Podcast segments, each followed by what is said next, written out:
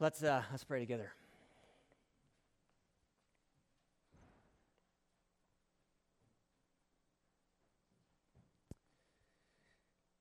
Father, we thank you that you are uh, present here with us. Uh, we thank you that you uh, love us so dearly. We thank you for uh, the power that you uh, bestow upon us in Christ. We thank you that we are seated uh, with your Son in the heavenly realms.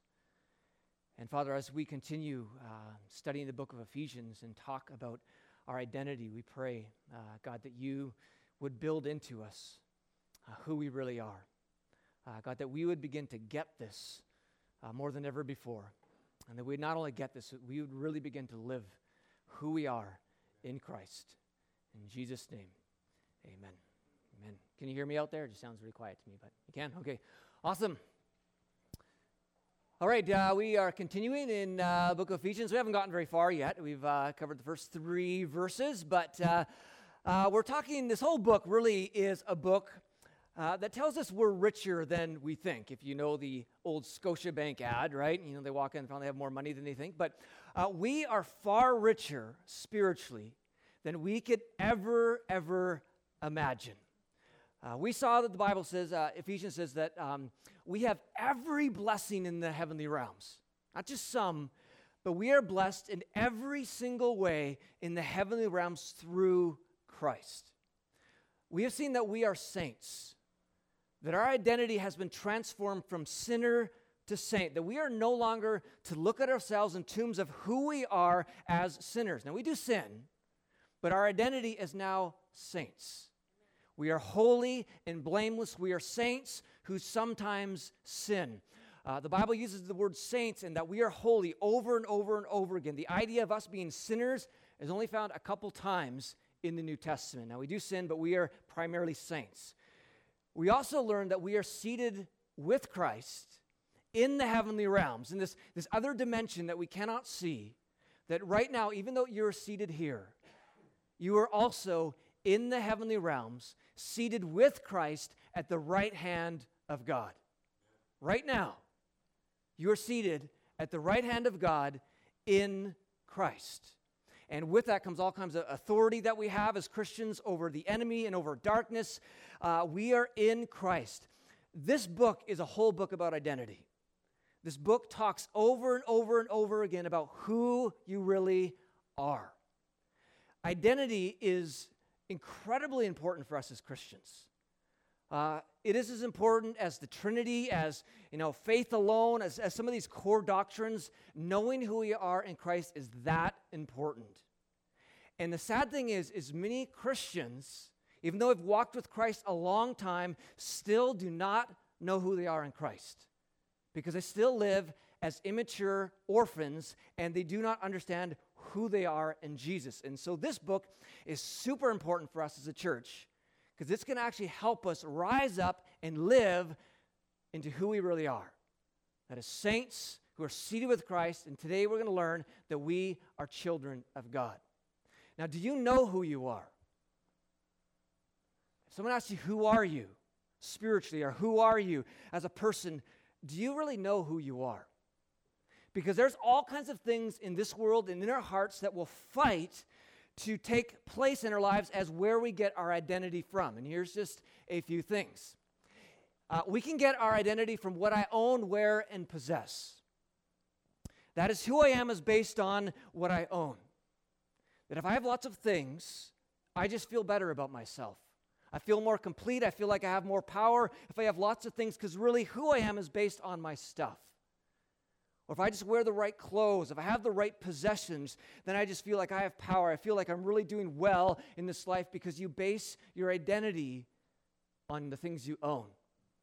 And shopping malls and internet shopping become little temples where people go and worship, trying to find out who they are. But we can never have enough. You go shop, you feel empty again after a while. I mean, basing who you are on what you own, wear, or possess is a really horrible way to live. Yet our culture is based on that. You'll just be more happy. You'll be more complete. You'll really be who you are. If you just have the right things, if you just have enough money, uh, we can base our identity on what we do. Sometimes we can wrap our identity up when it comes to our career. That I'm a teacher, I'm a pastor, I'm a carpenter, uh, you know, I, I'm this person because this is what I do. But what happens if you lose your job? What happens if you're injured and can't do what you used to do? Does that mean you lose your personhood? Does it mean you lose your identity? I mean, some people just completely fall apart when they cannot any longer do what they've been trained to do because their identity is so wrapped up in what they do. Some people wrap their identity up, and I struggle with this, in, in their to do list. They're, they're, doers, and I'm a doer, and, and it can become such a part of your identity that whether you feel good about your day or bad about your day is not based on Jesus, but it's based on how much you accomplished. If you get everything done on your to do list, you're like, man, I feel great. I'm so complete. I'm just so satisfied because I just did everything. And you get interruptions. You can't do everything. You just feel horrible. I'm a pathetic person. Your identity goes down the tube because really, you are basing who you are on your to do list. You are more than your to do list, you are far more than your career. It is a horrible way uh, to, base, uh, to base your identity on. Uh, a lot of people base their identity based on what others think about them. That they need to make sure they're always picture perfect before they go out the door because, you know, if someone looks at and their hair is out of place or they got the wrong clothes or just act the wrong way, their identity is so wrapped in what they look like or what others think.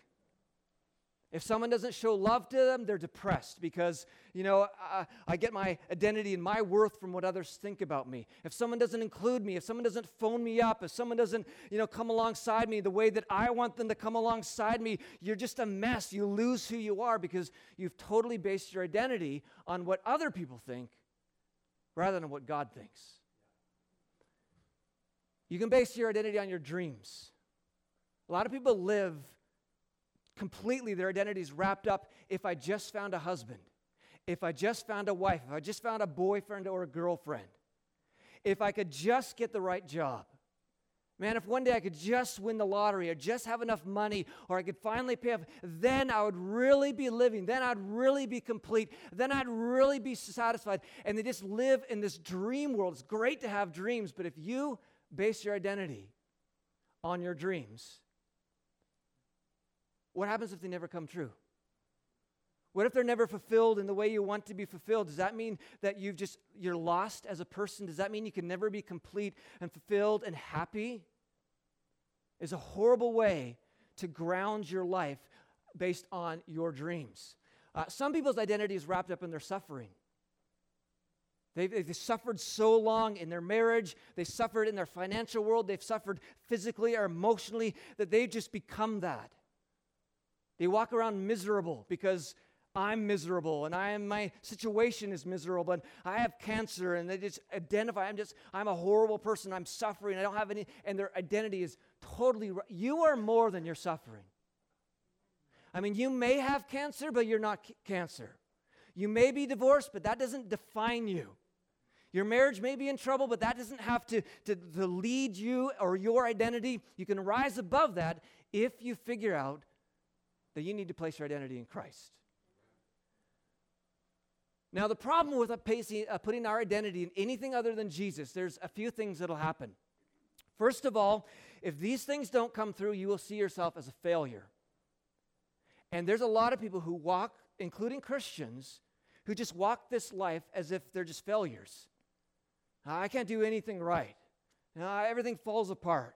You know, I just can't make people happy, and, and I'm a horrible person, and God doesn't really love me. And I know, I know He says He does, but I don't really believe that. And because they couldn't make enough money, because they couldn't get the job they wanted, because they never got the husband they wanted to have, or the marriage, or the financial, because their identity is wrapped in so many places and didn't come through, well, it's my fault. I am a failure. Others blame other people. I guess pride is an issue. When, whenever someone begins to touch on your identity and mess with your false identity, pride will rel- raise up and you will just want to blame people. The reason I'm not fulfilled is because of you. It's because of you, husband, you, wife. It's because of you, my kids. You're not following me the way I want. It's because of the church. It's because of my business. It's because of my mom. It's because of my dad. It's because you didn't help me out in the way you should have. You didn't care for me. And you're just miserable, pathetic, blaming. You see yourself as a failure. Your identity is crushed because you've been placing and building your identity on the wrong things. Or you blame God. God, I thought you were going to make my dreams come through. I thought, God, you were going to fill my bank account. And really, what you're saying, I thought, God, you were going to fulfill my idols, that you were going to fill up my false identity. God is not here to fill up your false identity or your false idols. He's here to crush them so you will finally learn to surrender and place your identity in Jesus and really live as a mature, full, Christian who walks the high road in life instead of degrading to the ways of this world. I mean, are there things in your life right now that you see yourself as a failure over? Or that you constantly just kind of denying anything of your own, you're just blaming others for, or you're blaming God for? Probably at the heart of those issues is something that you're trying to place your identity in, trying to find fulfillment, completeness, you're trying to find life, and it's just never going to come through for you. And so you and I have a choice. We can keep living like this, or we can stop and actually begin to listen to what the book of Ephesians says, place our identity in Jesus, and live the way we are supposed to as children of God. So, with that, let's jump into our text. It says, For he chose us in him before the creation of the world to be holy and blameless in his sight. We've talked about this, but do you sense this? A little test here how you're doing on identity. Picture yourself before God right now. How, what, what's the feeling in your heart? Do you feel this holiness, this blamelessness before God? Or do you just feel all this condemnation and, and you're, you just do all this mistakes and everything? And yeah, we do mess up, but if you understand your identity, you realize that because of Jesus, not because of your goodness, because of Jesus, you're holy and blameless as you stand before Him. You're a saint. That must be a core belief of your heart.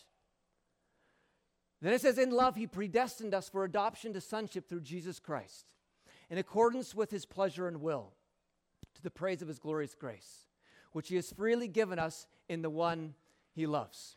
So, first of all, it says that he chose us and he predestined us even before the creation of this world. And both of this, these words have the idea of uh, you're wanted. You are a wanted person. You are a chosen person. Now, if you're a, theo- a theological person, you realize that this leads into all kinds of controversy. Uh, we could talk about Arminianism and Calvinism and open theism and Molinism and sublapsarianism and supralapsarianism and interlapsarianism and antilapsarianism. And we could just have this big debate here and we have people in all those positions here, but that's not really the, the point of what we're talking about today. The point is, you are wanted by God, that He actually chose you. And sometimes we just got to let that really settle into our hearts that I am a wanted and chosen person. Imagine how thrilled you would be if, you know, your favorite movie star or rock musician phoned you up and said, you know, I want to go to lunch with you. You'd be like, yeah, but I mean, we're talking about the God of the universe. He looks at you and says, I really, really want you. I chose you. I've predestined you. Even before the creation of the world, even before you did anything, I chose you and wanted you. I mean, the Bible says, even before, uh, while we're still enemies, that Christ actually died for us. And he didn't choose us, choose us because we're like, you know, I have to.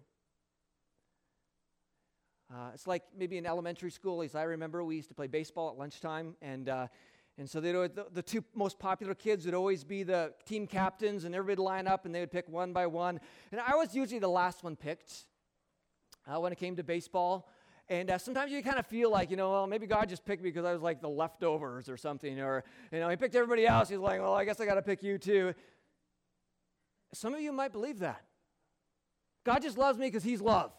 Uh, God just, you know, picked me because, you know, you know, whatever. But look what Colossians says that we are God's chosen people and we are, again, holy. We're holy because of Christ and dearly loved. You're holy and you're dearly loved by God. Uh, 1 Thessalonians says, We know, brothers and sisters, loved by God, that He has chosen you. That He chose you because He loves you and He wanted you and He chooses you. Uh, 1 Peter 2 9 says, We are a chosen people, a royal priesthood, a holy nation. And then it says, We are God's special possession. Now, again, identity check. Do you see yourself as God's special possession? Again, to stop, picture yourself before God. What is going through your heart? What is going through your mind? Do you come into His presence realizing that you are God's special possession? I mean, this is just how good Jesus is. I mean, some of you just do not believe this book because you can't say, well, Jesus can't be that good. He is that good that you are holy, blameless saint. You are chosen. You are wanted. You come into his presence, and you are his special possession. I don't know if you've ever read uh, this book, She Is Mine, by Stephanie Fast. It's, it's uh, worth reading. But she uh, was an orphan. She, uh, uh, her mom was a, a Korean after, after, after, the Korean War, uh, had an affair with um, an American soldier. So she was kind of a mixed race baby, and in that culture, uh, that was just a horrible thing. A lot of actually mothers would kill their children. Uh, those who had affairs with American soldiers, because uh, they were just ostracized, these mixed race babies. Stephanie Fast, her mom tried to keep her, but eventually it was too hard and left uh, Stephanie Fast to the streets, where uh, she just had a horrible life, was abused. But around the age of nine, she found her way into an orphanage. And uh, and, and she was very skinny, uh, had boils and pus over her body, and had worms in her body. Uh, she talks about just how of a ugly, scrawny kid she was at nine years old in this orphanage. And then one day, this American couple comes in who's going to abo- adopt a little baby boy. And of course, everybody in the orphanage is excited about, you know, one of the little baby boys is going to be adopted. And so this American couple went around and picked up every little baby boy. And, and then something clicks in this American couple. Something changed. It was probably God at work, but this American couple goes over to Stephanie Fast. And he places his big hand on her head, and she's, she's so afraid of being touched she spits in his face. But you know what he said? Says these words I want this one. This one is going to be mine. And she gets brought back to North America, and she's written a book, and she's a wonderful Christian lady. Uh, but this is God. I mean, even in our wretchedness, in our miserableness, and, and the fact that we don't have everything together, God comes to us and says, I want you. You are going to be my special possession. You are my chosen child. You are now, because of my son, going to be holy and blameless, and you are going to be my child. And this is what Ephesians talks about that we are actually uh, adopted it says, For he chose us in him before the creation of the world to be holy and blameless in his sight. In love, he predestined us for adoption to sonship or to be a daughter. He actually adopts you. I mean, maybe you didn't grow up in the best family, didn't have the best mom or dad, or your family's just a mess like a lot of families are. But the perfect father comes along and says, I, I want you. I want you to be part of my family. I'm going to adopt you as my son and daughter. Not because he has to, but actually says because of his pleasure and will. That it was his pleasure to come up to you and say, I want you. That, that you're my chosen one. And he brings us into his family. And all over the scriptures is talk about us being children of God. It's another one of those key words. Remember, we're saints, we're in Christ, and another one of the key words that describes who we are is children of God.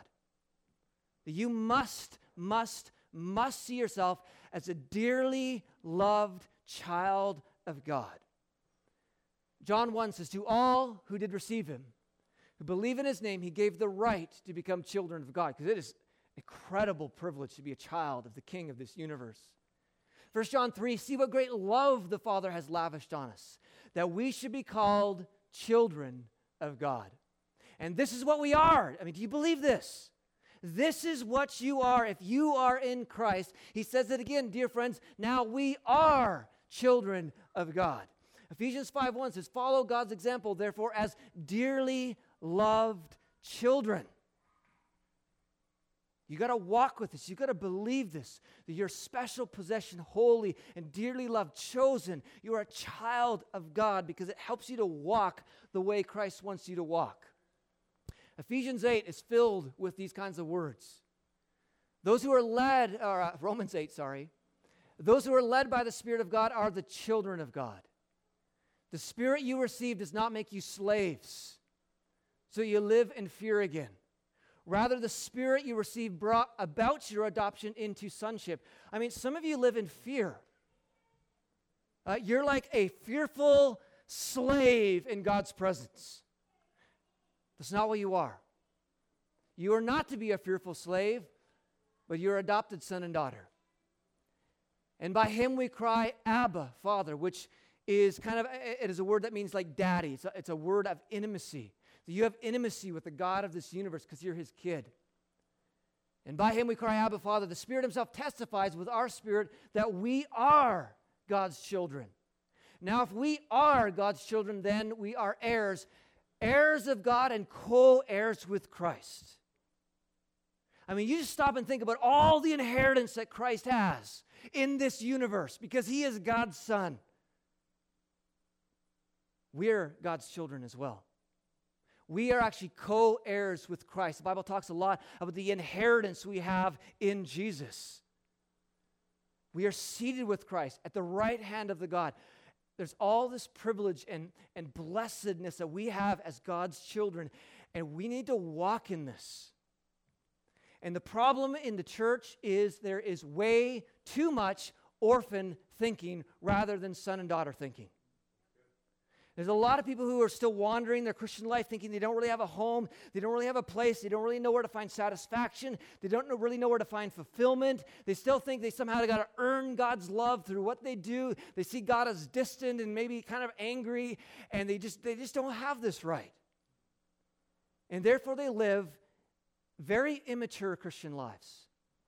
They treat others immaturely. They treat themselves immaturely. It's hard on the church. It's hard on others. And we need to grow up and actually start living like a son and daughter of the king. And we're just going to go as we finish up just a whole bunch of different things comparing because all of this all of us will have this some in different ways in our lives. The difference between orphan thinking and thinking as we should as a son and daughter.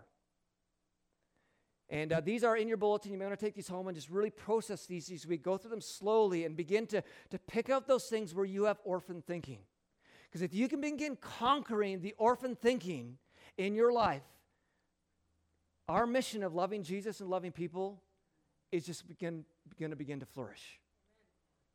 So, first of all, orphans view God as a taskmaster. God is kind of this big, angry father up there who just gives you stuff to do, and you better do it, else he's not going to really love you. So they're subtly, even without realizing, always just doing all these things, trying to earn God's love because he's a taskmaster. Sons and daughters view God as a father. They understand Hebrews 4 that says you can boldly come into the throne room of grace because He is your dad. I mean, we, we fear God, we respect Him, but He's our loving Father. We can just go in there and love on God because I am a son, I am a special possession. And what is your view of God? You see Him as some taskmaster, or do you see Him as He is a loving Father who loves you? Uh, orphans are independent.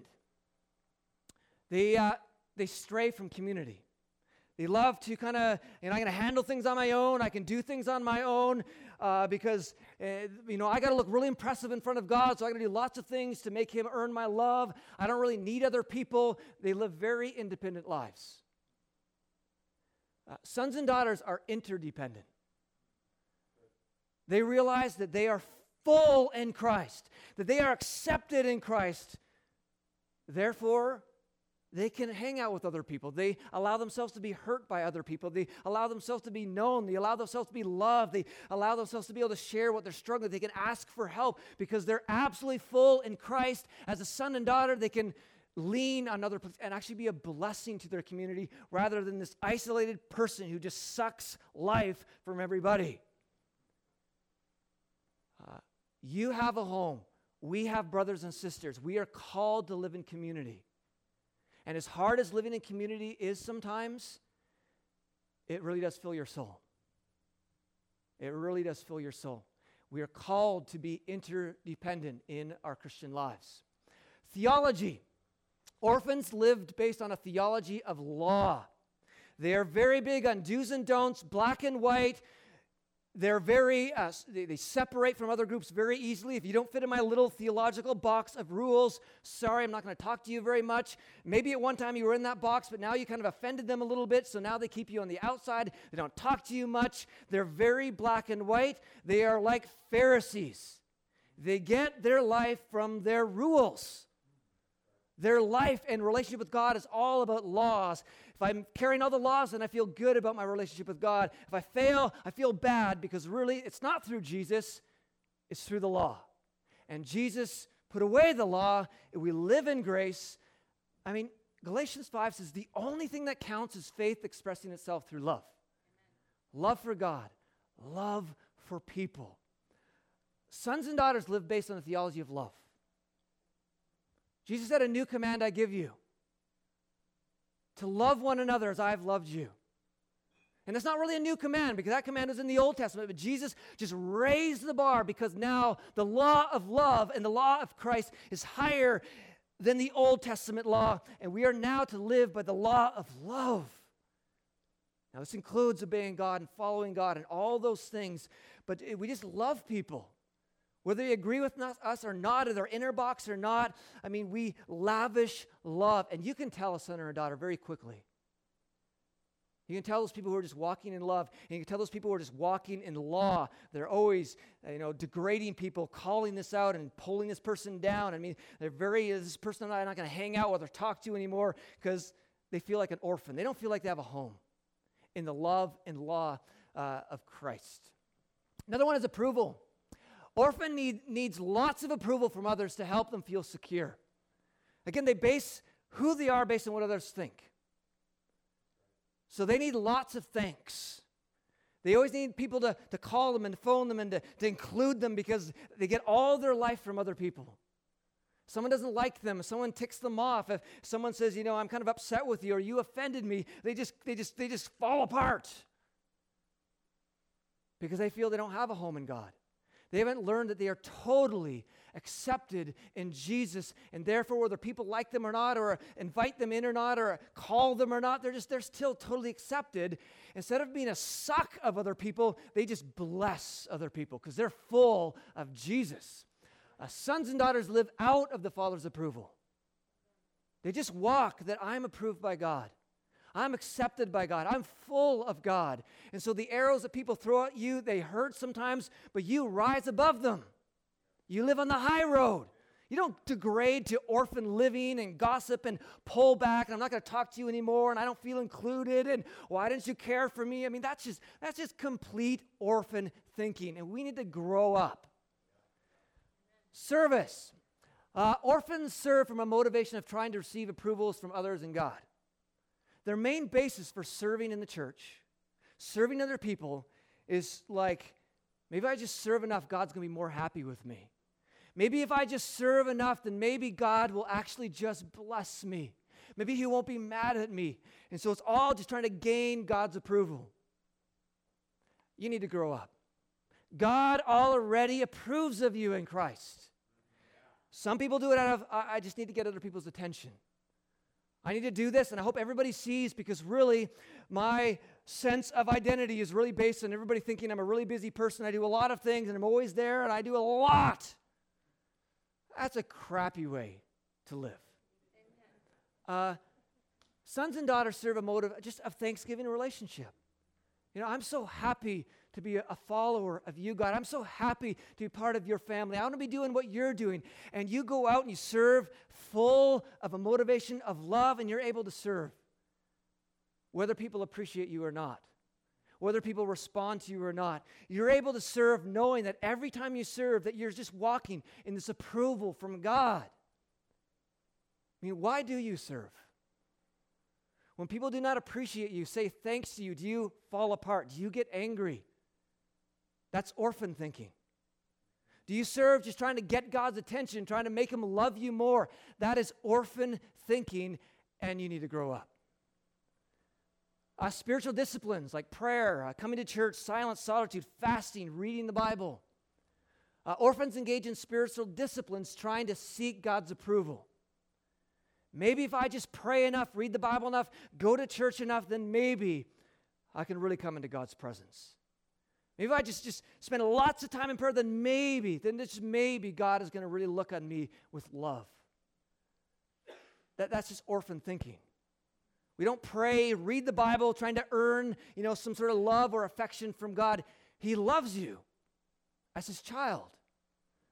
Sons and daughters engage in spiritual disciplines out of love and delight. You know, I love my dad. I just want to spend time with him. Because if you love your dad, you just naturally want to spend time with, with, your dad that you love. And, and I know our earthly dads are all messed up, and some of yours are more messed up than ours, but our heavenly dad is perfect. And we open up this Bible, we pray, we come to church because we're like, yeah, I want to spend time with each other, but I, I just want to spend time with God because I love him. And it makes us a lot more meaningful. If you do spiritual disciplines trying to earn something from God, you will just get miserable, you get frustrated, you'll put it aside. It's about relationship. Uh, obedience. Orphans obey because they are trying to be accepted by God and are afraid of his wrath. Maybe if I just do everything right, again, they're very usually legalistic, law based. If I just do everything right, then maybe God will accept me then maybe I'll just have a, you know, God will be more pleased with me. Uh, maybe I won't, you know, have, you know, this discipline, this wrath fall on me. I mean, is that why you obey? Because you don't think God accepts you? Because you're afraid of his wrath? That is orphan thinking. Again, you need to understand you're a special possession. You're a child of God. You are a saint through Christ. Sons and daughters obey out of love and a desire to be like their dad.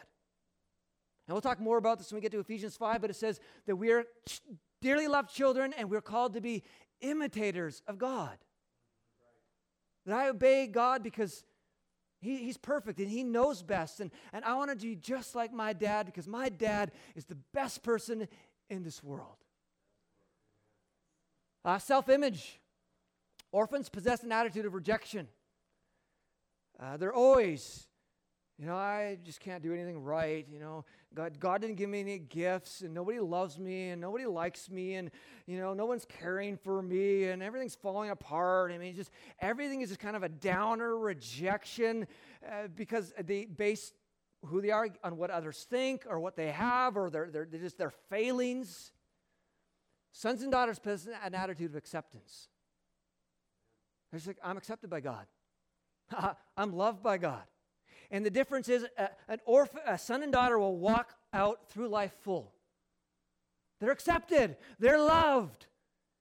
And so, if someone doesn't love them back or accept them back or do something in the way they want, they're still full because their identity is solely placed in God. If you find yourself falling apart, falling into rejection and failure when you mess up or someone says you've messed up, you're an orphan and you need to grow up.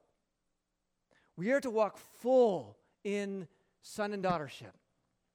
Uh, comfort. Uh, orphans seek comfort in busyness, addictions, escapism, and are still left feeling empty.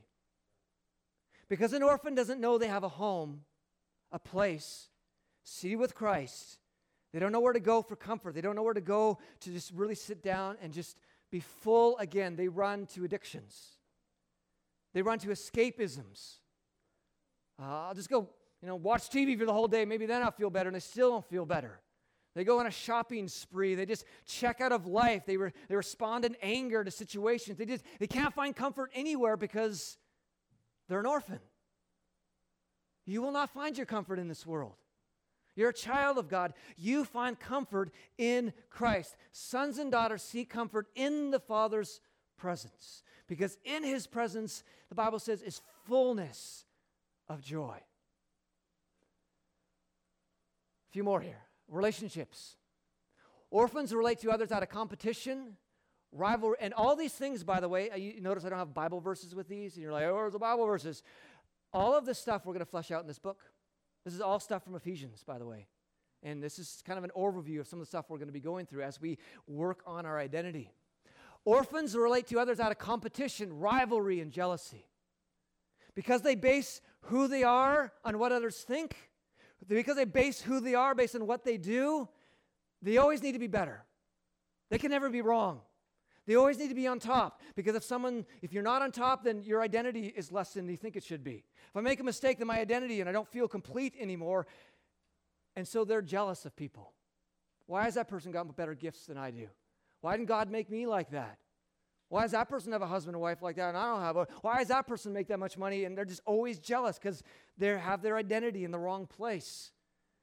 They're, they're, they're competitive. They got to argue everything to death, and they got to win because, after all, if I win, I feel better about myself, and I'm back to my false identity. And you try to hold that together through every argument. And if someone doesn't agree with you, push them away because they're a threat to your identity. So it's like that is orphan thinking. Grow up Start living as a son and daughter. Realize that you're already accepted and you're a son and daughter, and you can actually relate to others with humility, unity, and honor because you're a child of God, because you're already full. Who cares if you're wrong? You're right in Christ. And who cares if someone doesn't accept you? I mean, you got to walk the higher road as someone in Christ because of your identity. Uh, others' faults. This is a big one. Orphans enjoy highlighting and exposing others' faults while denying their own. Because their identity is built up in what others think or their to do list or their pride, they hate admitting mistakes. Again, they love to blame. It's always someone else's fault. You point something out, they might just take it because they don't want to look bad in front of others, but inside they're angry, they're bitter, they push those people away because someone threatened their stupid false identity as an orphan uh, they loved to gossip about others. Because if they see someone else mess up, they pull them down, all of a sudden they feel better. They're kind of pulling themselves back to their false identity of, I have it all together. Look how great I am in the sight of God and in the sight of others. If they see an issue, uh, they love to tell as many people as possible. Uh, they love pulling others down because it just makes them feel better. They, they tend to be gossipers, as the Bible says, and we're going to talk about that. And that is just that's just orphan thinking. And we're talking about expressing the truth in love. We need to talk about that in Ephesians. But this idea of gossip, just secretly being happy that someone else has failed, immature, orphan thinking, sons and daughters, they just walk in humility, patience, and love. And you can pick them out pretty easily in conversation. You, just, you know, when you're talking to someone, they're just always gossiping, telling you about other people's problems and everything they're frustrated with and everybody else's, else's fault. You just got to go, orphan. They can't say that. You pray for them though. You know, this person is walking the low road of the world. They need to grow up and realize who they are in Jesus. Uh, authority. Orphans resent and fear submitting to any authority, church leadership, family authority, governments, or work. They just, they just naturally fear it. They don't want that because their identity is housed in I know best. No one else knows as good as me. I have it all together. At least I think I should have it all together because that's where my identity is. And so they just they secretly rebel against any authority. Uh, we are called to honor authority. Sons and daughters are respectful and honorable towards legitimate authority. You know why? Because they know they're secure in the King. They know they're accepted by Jesus. They, they, know, they know how to honor dad.